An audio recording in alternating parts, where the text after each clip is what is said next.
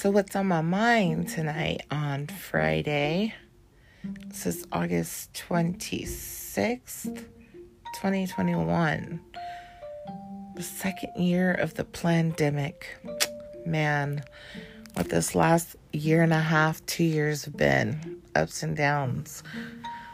And I guess what's on my mind tonight is just, you know, when your kids get older and they leave the nest and really leaving without it being in agreement with you. You know, it's kind of like circumstances came up where, you know, they either left the house, want to leave the house, or that you have to put them out of the house.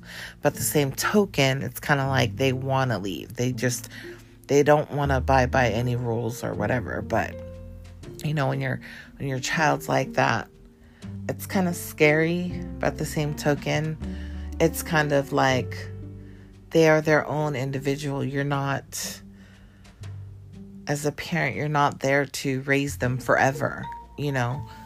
it's like once they hit a certain age, it's their time to take over, like letting go, I guess, you know? It's really hard.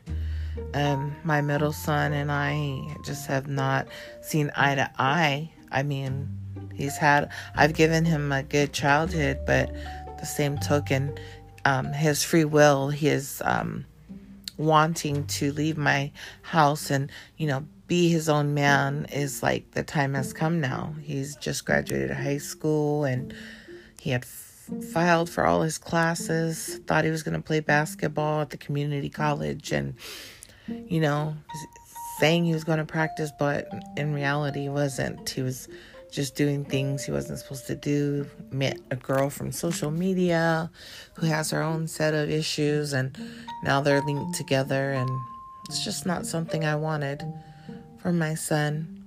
But you know, you raise your kids up to love them and guide them, teach them right from wrong, and help them to have opportunities and experience certain things while they're young and little and you're growing their minds, engaging them every day to, you know, every day get a little more independent than the last.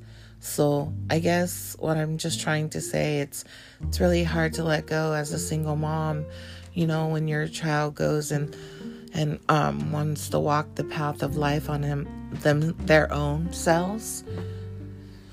You know, um, you know, he left home with some money and his own car, uh, and a girlfriend who I know nothing about. And I know he will be fine. I trust God for his life.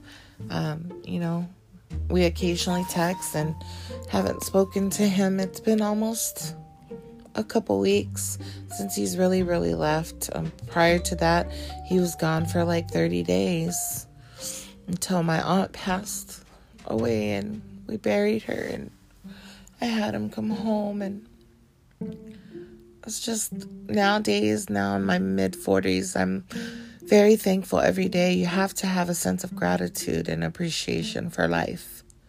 Like every day should be considered a gift and we shouldn't take it for granted even though we we do sometimes. But you know you really got to thank God and and just be grateful you know? Because each day is not promised. No one knows what their tomorrow will bring or their night. And every day you should tell someone you love them if they've impacted your life. So I say this um, to leave with this that I trust in God for goodness, mercy, and protection and grace upon my son out there. Um, and I trust everything I've instilled with him in him is is laid the foundation for him to do what he needs to do for himself, to care for himself and and to care for others and I have to trust that. I know I did my best and life is not easy, but um you roll with the punches and you keep moving. You know, celebrate your life, be better than the last. And I'm just excited for all my kids. I know my oldest is going to be leaving soon, and my daughter's a junior in high school right now. And it's like, whoa, like I did that as a single mom, like never really got involved with anyone um, to be around my kids like that. Um, you know, living in with someone else who wasn't their dad or my husband. Um, I chose not to go that route.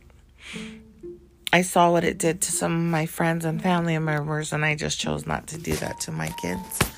Um, but now I have a friend, a real good friend. He's really made, um, you know, my days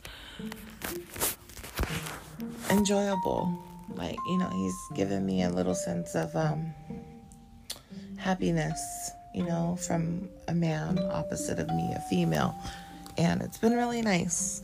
Um, although sometimes I'm just kind of like, I, I'm okay being single. So, you know, we'll see how that goes. God, God knows how this will end, if we're supposed to be or not and I'm just taking my time enjoying it and living my life being as free as possible.